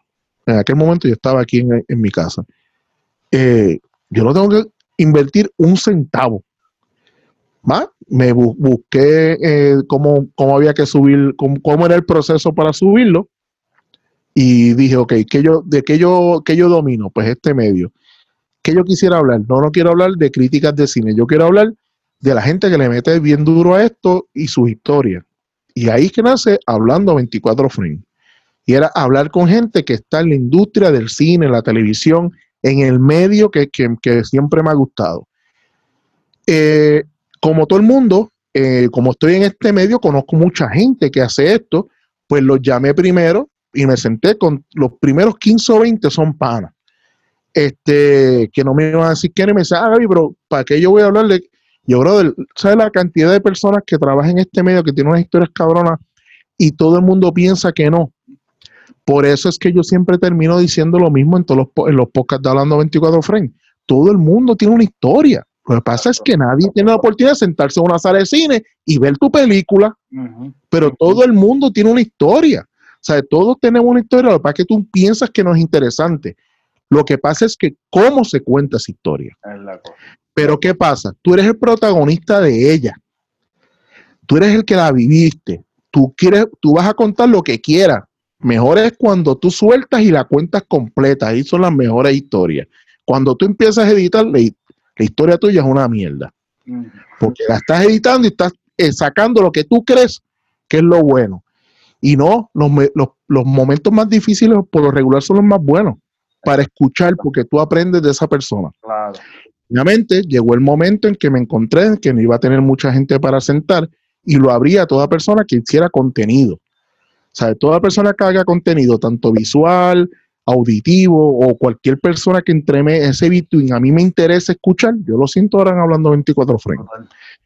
Y así fue que empezó. Yo lo que hacía era, eh, más, o, mira, más o menos donde, está, donde estoy ahora mismo, yo tenía la mesa aquí y era cuestión de yo voltear mi mesa de, mi silla donde yo estaba editando para la de acá. Llegaba la persona y aquí nos sentábamos y, y al principio yo fui todo audio. Después fue que la gente empezó a decirme que lo subiera video y, Empecé en como 60 y, pico. Tienes, un catálogo increíble de gente súper genial que tú puedes revisitar que es premium, mano. Eso es otra cosa bien nítida. Que es una cápsula de tiempo también. Es, es todo. Podcast es una cosa que es sumamente adictiva. Sí, mano, no muere y es adictiva hacerlo. Y tú sabes que de dándole el forward al 2020, una de las cosas más eh, glorificante de hablando a 24 frames es la cantidad de estudiantes de cine que me han dicho, mano, yo escucho eso porque yo haya aprendido. Y para mí eso es como que, mano, eso es lo mejor.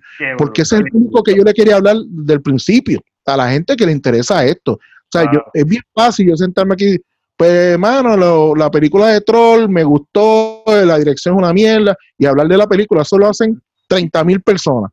Pero yo quería hablar con la persona que se sentó y por siete meses tuvo que diseñar ese muñequito que tú estás diciendo que es una mierda. tú lo fácil en tu casa y es una mierda, eso se ve mal. Pero dale, métete durante seis meses a 12, 14 horas a diseñar un muñeco para que después tú vengas a decir que es una basura. Ahí es que tú tienes, yo le quería eh, eh, dar el valor a esa gente que, mira, el hermano de Alfonsina Molinari. El hermano de Alfonsina Molinari, aquí nadie lo conoce, pero el tipo es un de los primeros First ID que, que, que, está en el top en los Estados Unidos. Ha trabajado en cuanta película brutal y la gente no sabe de él. O sea, la gente no sabe su historia. Cuando yo lo senté aquí, un montón de gente dice, diablo, ese tipo trabaja en todas esas películas.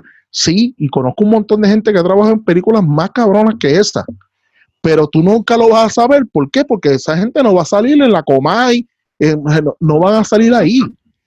Pero estas historias, para alguien que estudia cine, que dice, yo quiero ser DP y no tiene ni la más idea de qué, tiene, qué conlleva ser un DP, que eso es un director de, eh, eh, un DP un director de fotografía, pues si yo siento un DP que cuente esa historia, que cuente cómo empezó, las metí de patas, porque nadie es perfecto, puede ser que yo inspire a esa persona a decirle, no importa todas las, cosas que pasó esa persona, yo quiero eso. y yo creo que puede hacer un embudo de las personas que están porque quieren estar en la alfombra roja y el que de verdad quiere ensuciarse, ponerse las botas y está en el Sahara cogiendo arena, pero está diciendo, yo estoy haciendo cine. Para mí eso es más importante. Y eso fue el fun de Hablando a 24 Frames. No era sentar figuras ahí, era sentar gente que le está metiendo y están haciendo cosas brutales. Y las, las personas que menos yo me espero son las mejores historias, mano. Y la cuestión es el legado que tú estás dejando, mano, que nos estás dejando, dejando un gran catálogo que sigue construyéndose, mano. Y eso obviamente es la mejor satisfacción. hacer estos proyectos y que por lo menos tú siembres una semillita, solamente una semillita, mano, es suficiente para tú, para tu inspirante e inspirarte a continuar con tu trabajo. Que eso, eso te lo, yo por personalmente te agradezco porque eso es una cosa que también eso, tú estás eh, escuchándolo, a mí me gusta mucho verlo. Y yo te tagué en una vez que tú decías, que tú dijiste en Hablando Pop, dijiste como que, ah, yo, yo, no, yo no sé quién ve esto por, yo lo veo en mi teléfono, YouTube y yo no sé qué, yo lo te veo en el televisor, yo lo pongo en YouTube en el televisor y te veo porque me gusta verlo así me gusta ver muchos podcasts, yo los veo de esa manera y consumo más en la plataforma de YouTube que en la de podcast. Y eso está súper, súper, súper brutal. Y la combinación de Sly este, contigo en Hablando Pop, que hablan básicamente de, películas, series, anime. Este, ahora introducieron, a, introdujeron, que yo creo que fue una genial idea, de gaming también. Ah. Creo que ha sido algo súper espectacular, como un insight de cómo... Eh, eh, hablando de 24 es, fácil de contarte la historia. Yo creo que con lo que dije ya tienes como un sumo. Vamos hablando pop. Hablando pop nace eh, porque en Hablando 24 Frames, cuando ya la eh, empieza a expandir y mucha gente me empieza a seguir, que estoy súper agradecido, porque como te decía, Hablando 24 Frames es medio nicho, pero de, momento me encontré que, llegó a montones de personas. Eh, empezaron a escribir y qué sé yo, y empezaba la, típica pregunta, Gaby, ¿qué tú opinas de esta película? Gaby, ¿qué tú opinas de esto? Gaby, ¿qué tú opinas de lo otro? Y yo nunca he querido ser crítico, o yo no me considero que soy un crítico de cine ni de ese tipo de cosas, porque para mí el cine son gustos. ¿Sabes? Lo que para ti es una mala película, para otros es una maravillosa película. Por eso es que existe gente que le gusta el terror creepy y el error chippy. ¿Sabe? ¿Por qué? Porque hay gustos. El cine para mí son gustos.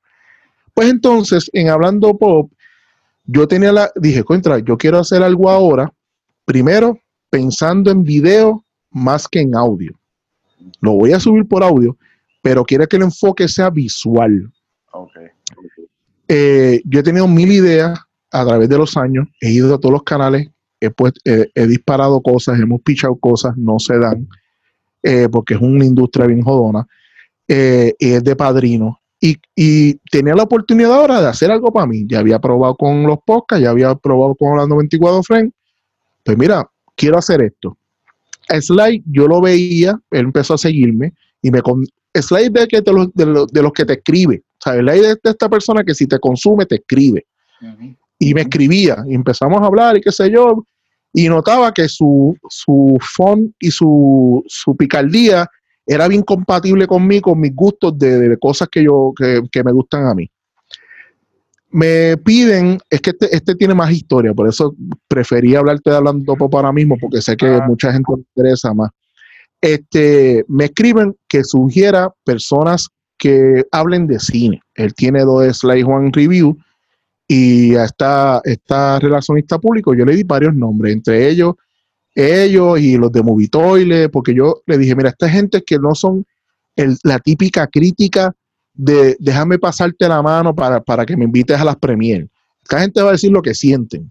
Si tú quieres crítica de ese nivel, yo te puedo pasar varios y tú decides. Ella quería eso y pues Slide pues pudo ir a una de las premier. Yo esa, en esa premier que él va, yo no estaba, yo estaba en Nueva York. No nos conocemos, pasan tiempo y nos, nos topamos en otra premier.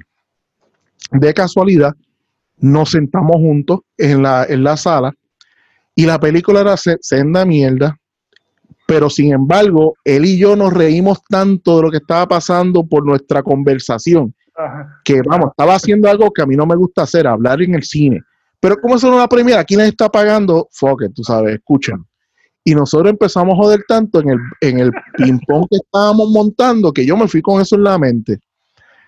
Y pasó una semana y digo, Slide, yo quiero hacer este proyecto yo quiero hacer este proyecto, tengo esto en mente, quiero hacer un proyecto en donde hablemos como cuando yo hablo con mis amistades que le gusta esto, que brincamos, que no tiene que ser una cuestión de que eh, la película que salió el viernes, yo no quiero verme obligado a eso.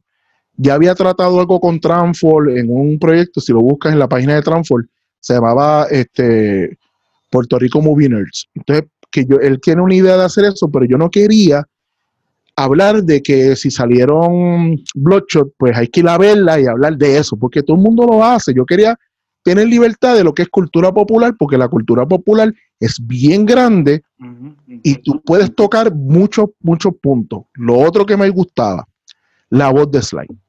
Yo encontraba que con junto conmigo había un balance. Yo soy una voz muy más aguda, él una voz más, más finita.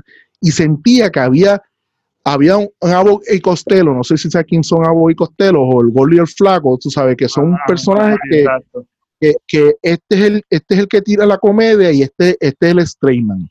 Entonces yo sentía que nosotros éramos eso, que yo podía hacer phone, pero yo no estaba buscando los phone. Yo, no, yo nunca estoy en una competencia con el para sacar un chiste. Ya, yo estoy en una conversación que si yo sé que yo tiro algo, Sly lo puede coger y lo puede tirar y lo, y, lo batea. Y para mí eso es fun. Entonces le dije, mira, Sly, vamos a irnos para el estudio.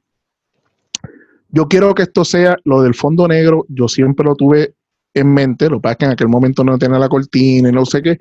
Voy a poner un televisor para que, pero no quiero que esto sea, eh, esto, esto yo voy a poner cosas para, para, para vaquearnos lo que, lo que decimos. No quiero muñecos, no quiero arte, no quiero póster, yo no quiero, yo quiero que seamos tú y yo hablando frente a la cámara.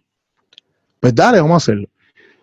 Llega al estudio y nos sentamos y ¿de qué vamos a hablar? No sé, piensa par de cosas y yo voy a pasarle par de cosas, no te voy a decir lo que yo voy a decir, ni tú me digas a mí. Yo voy a reaccionar a lo que tú tires. Y así empezamos. O sea, nuestra, nuestra comunicación es de que él tiene en agenda algunas cosas que quiere hablar él las va a someter y yo voy a reaccionar a ella y viceversa.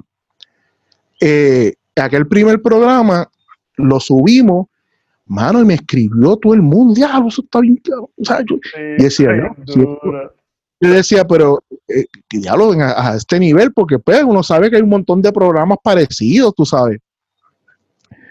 Y todo el mundo decía, no, no, es que la química está bien. Y yo le dije, mira, Lai, eh, si tú estás dispuesto, yo estoy dispuesto a meterle esto toda la semana.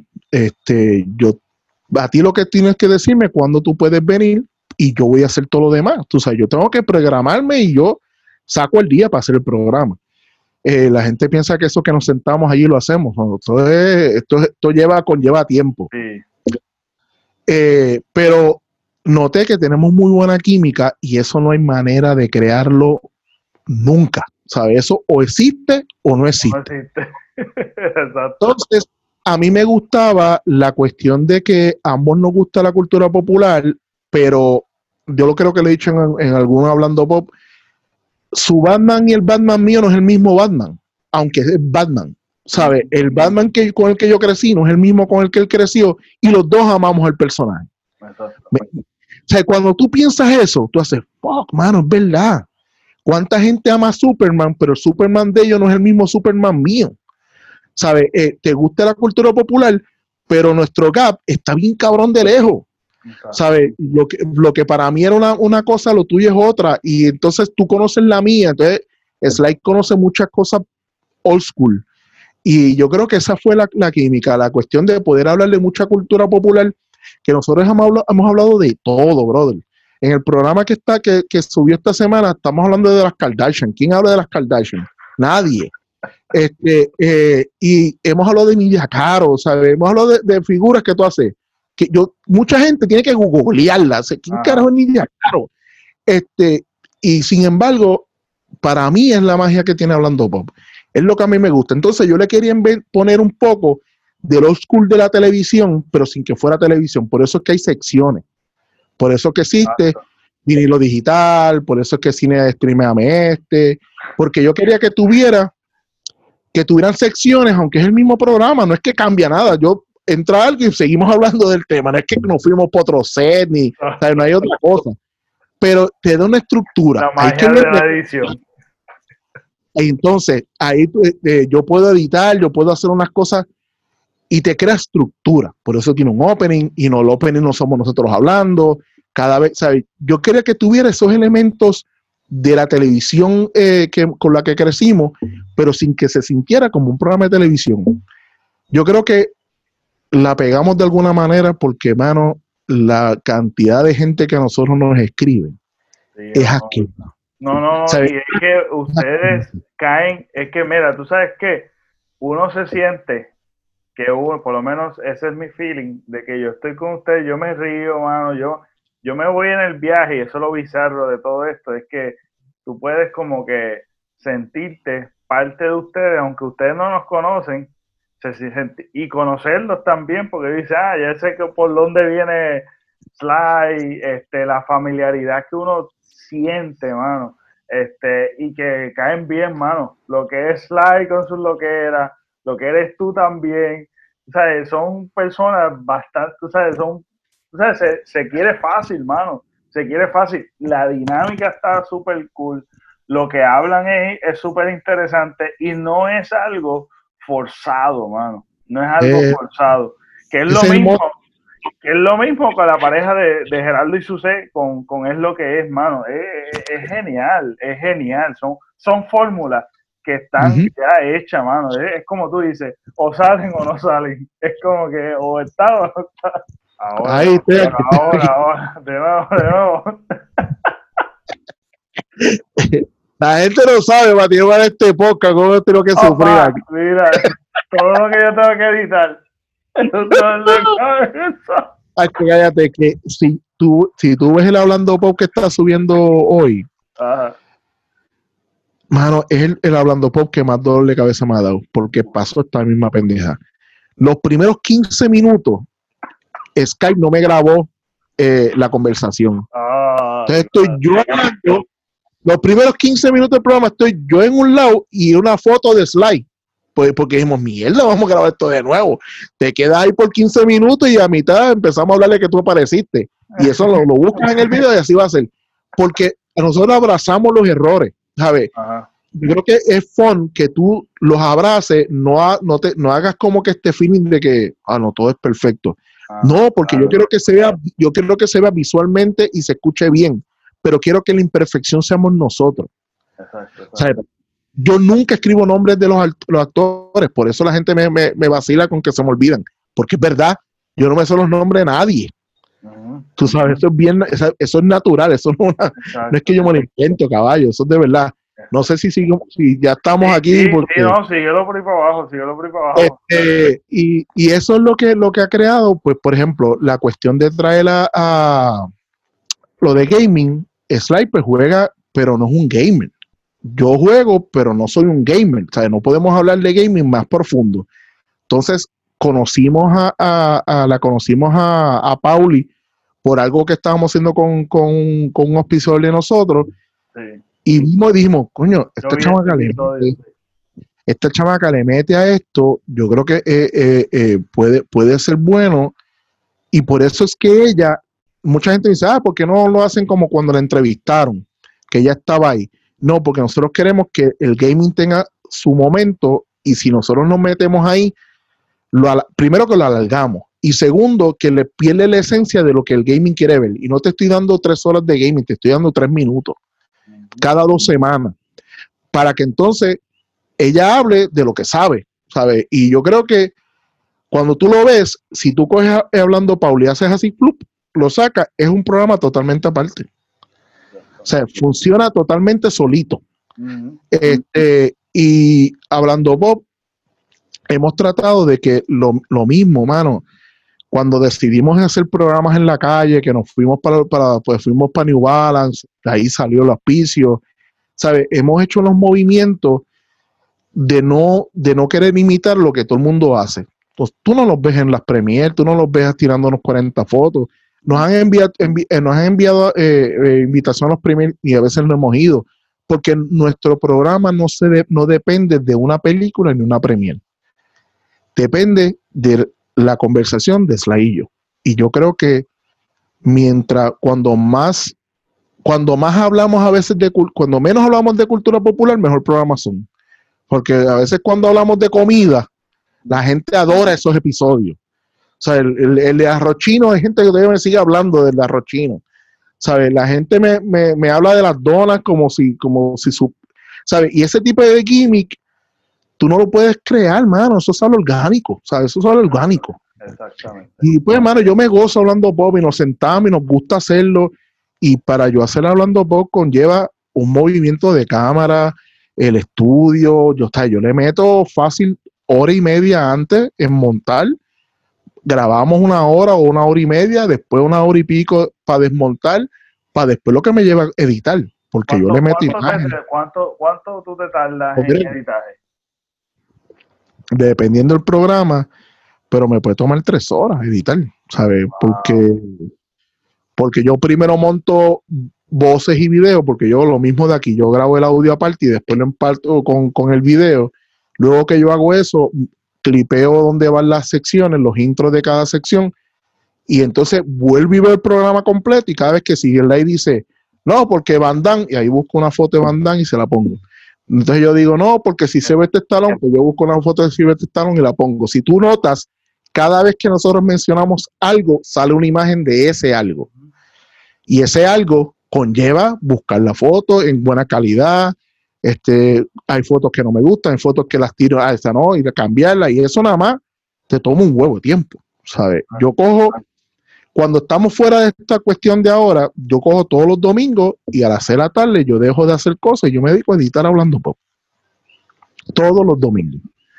¿Sabes? Este, ahora ha cambiado la cuestión, por ejemplo, ahora estamos grabando los lunes y entonces yo trato de editarlo el lunes por la noche y soltarlo cuando termine, porque pues la gente tiene que entender que estamos en un momento que la cuestión es más difícil. Por ejemplo, eh, hoy, está hoy está subiendo hablando pop y ya voy tres días atrás, pero es la primera vez que nos atrasamos. Pero que fue porque ahí no podía el día que íbamos a grabar. La cuestión de que de momento había que hacer compras, este, los revoluciones que tenemos todos. pero la esencia, la esencia de Hablando Pop ha, Hablando Pop ha, crecido tanto que nosotros mismos no la creemos, ¿no? ¿sabes? De verdad este, la cantidad, yo le decía ahí, uno, uno, uno está pegado cuando la gente empieza a mandarte eh, eh, dibujos de, las caras tuyas. cuando tú te pegas cuando te empiezan a dibujar. Y a nosotros ya nos han dibujado, esta semana no, eh, en el programa que, tiramos ahora lo subimos, nos hicieron unos muñecos que quedaron cabrones, tú sabes. este, yo, creo que tú lo supiste, que salen ustedes dos juntos, que es como si fuesen unos, unos muñecos. Ajá, se llaman fofuchos, se llaman fofuchos. Son una, es una, es una, un arte de Argentina y lo hizo esta boricua que vive en Orlando. Este, y ahí tú sientes que hay gente que está gozando contigo. Te dije que grabé algo, grabé algo de, pues yo estoy haciendo ahora en lo de cuarentena, estoy hablando, eh, eh Gaby en cuarentena, eh, porque obviamente no puedo hacer hablando 24 frames, quería llenar ese espacio de alguna manera. Y mencioné de que, pues, de que uno se asusta con los cambios que vienen, la cuestión de la cuarentena, qué va a pasar, bla, bla. Y parece que la gente entendió como que yo me iba a dar shutdown de todo lo que estoy haciendo. Y la cantidad de gente que me escribió te pompea y te dice, wow, mano, uno nunca piensa la cantidad de gente que ya vive, vive esperando tu contenido. O sea, tú pues lo das porque, pues, como tú le hablas a una cámara, no hay gente reaccionando. Pero nosotros hicimos una, actividad en, diciembre que, mano, la hicimos en, el, en, la terraza donde está mi estudio, hay una terraza al aire libre, y yo le dije, mira, yo voy a hacer ahí el, el, lo de Navidad. Y él me dijo, ya lo había ahí, sí. Mano, yo lo convertí en otra cosa. Mm, tiramos los boletos por Eventbrite y no cobramos, ¿sabes? Era que tú bajaras y dijeras que iba. Y se vendieron en nada, ¿sabes? Se vendieron, no, se, se los bajaron en nada. Y tú no esperas eso, porque tú no sabes el feeling, ¿sabes? Tú ves view, en, tú ves cuánta gente te escucha por audio, pero no lo ves físico. Entonces, cuando la gente se te acerca y te habla de episodios, pero, brother, ahí tú dices, diablo, esto es lo que debe sentir la gente que hace series de televisión, que le hablan de episodios como si lo hubieran hecho ayer. No, Gaby, que yo me acuerdo cuando tú dijiste tal cosa y dije, diablo, ahora yo tengo que ver hasta lo que digo, porque la gente se acuerda de lo que yo digo y yo no me acuerdo de nada. Y ahí tú notas que tú llegaste a un público, que algo pasó.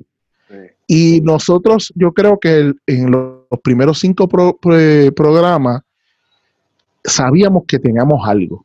¿Qué teníamos? No sabíamos, pero sabíamos que teníamos algo que era bueno, ¿sabes? No era la, no fue que inventamos la Coca-Cola, pero sabíamos que teníamos un producto que estaba cool, tú sabes, y puede ser más o menos la historia de Hablando Pop. Brutal. Y, por, y para cerrar, quisiera como que, un insight de que como la calle que tú llevas de años trabajando, viendo, experimentando la gente en, arte, la preparación, el gran catálogo que tienes y estar trabajando con tantos artistas. Una de las cosas bien particular es que en Puerto Rico tenemos que ser multifacéticos, este, surgen, surgen muchas controversias dentro de la industria, lo difícil que es el struggling, la incertidumbre. Hay tantos elementos y tantas cosas. Y a mí me gustaría saber,